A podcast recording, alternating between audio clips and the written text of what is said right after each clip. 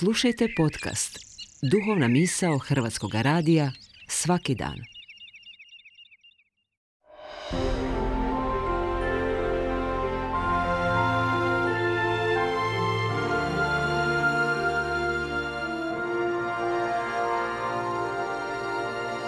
Duhovna misao.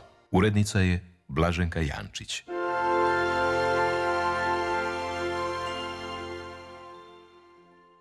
Srdačan pozdrav poštovani slušatelji, govori vam Domagoj Matošević, svećenik Zagrebačke nadbiskupije. Teološka grana koja govori o posljednjim stvarima ili vremenima naziva se eshatologija. Ona, oslanjajući se na svetopisamske tekstove, pokušava dati odgovore na pitanja smrti, suda, uskrsnuća, pakla, raja i čistilišta.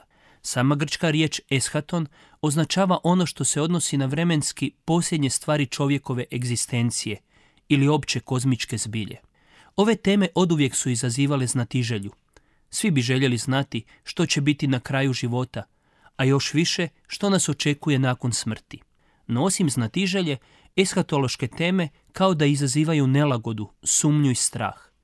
Osobito onda kada se govori o konačnom vječnom sudu i kazni koja može pojedince odvesti u propast. Zbog toga se neki uopće ne žele baviti ovim temama, podcjenjujući ih i držeći ih više mitskima nego realnima. Drugi pak čine suprotno, prenaglašuju govor o sudu i razvijaju svoje apokaliptičke ideje o smaku svijeta. Osobito su krizne situacije plodno tlo za različita kriva tumačenja eshatoloških tema. Sinoptička evanđelja donose Isusove eshatološke govore koji se dotiču tema ratova, prirodnih katastrofa, progonstva i konačnog suda. Evo jednog ulomka iz Lukinog evanđelja. Tada im kaza, narod će ustati protiv naroda i kraljevstvo protiv kraljevstva i bit će velikih potresa i po raznim mjestima gladi i pošasti. Biće strahota i velikih znakova s neba. No prije svega toga podignuće na vas ruke i progoniti vas, predavati vas u sinagoge i tamnice. Iščitavajući evanđelja možemo pronaći dva razloga zašto se Isus svojim učenicima obraća ovako zahtjevnim riječima.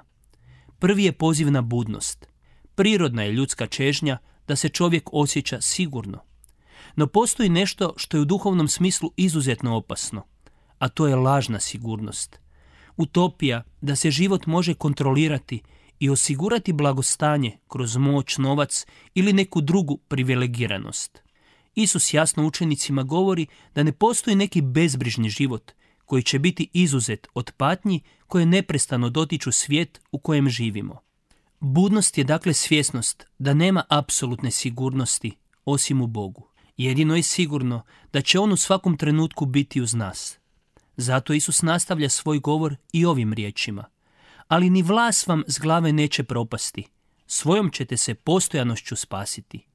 Tu nam se otkriva drugi razlog Isusovog eskatološkog govora, a to je poziv na postojanost. Kada se čovjek susretne s iskustvom rata ili teških prirodnih katastrofa, prirodno je da se povuče i zapita zašto se sve to događa. Neke ta pitanja vode prema još većoj čovječnosti, a neke učine potpuno nečovječnima. Isus govori da je put prema spasenju u takvim kriznim vremenima upravo u postojanosti ostati čovjek.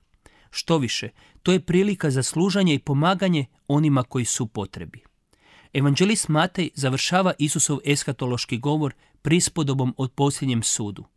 Tada jasno ističe kriterij po kojem će se izvršiti konačni sud nad svakim čovjekom. Koji je to kriterij? Dođite blagoslovljeni oca mojega, primite u baštinu kraljevstvo pripravljeno za vas od postomka svijeta, jer ogladnjeh i dadoste mi jesti, ožednjeh i napojiste me, stranac bijah i primiste me, gol i zaogrnuste me, oboljeh i pohodiste me, u tamnici bijah i dođoste k meni. Evo čemu zapravo služe Isusovi eshatološki govori. Oni su dar da nas potaknu na služenje i ovim tako kriznim vremenima gdje nam još više odzvanjaju riječi svetoga Franje. Braćo, počnimo činiti dobro jer smo do sada učinili tako malo.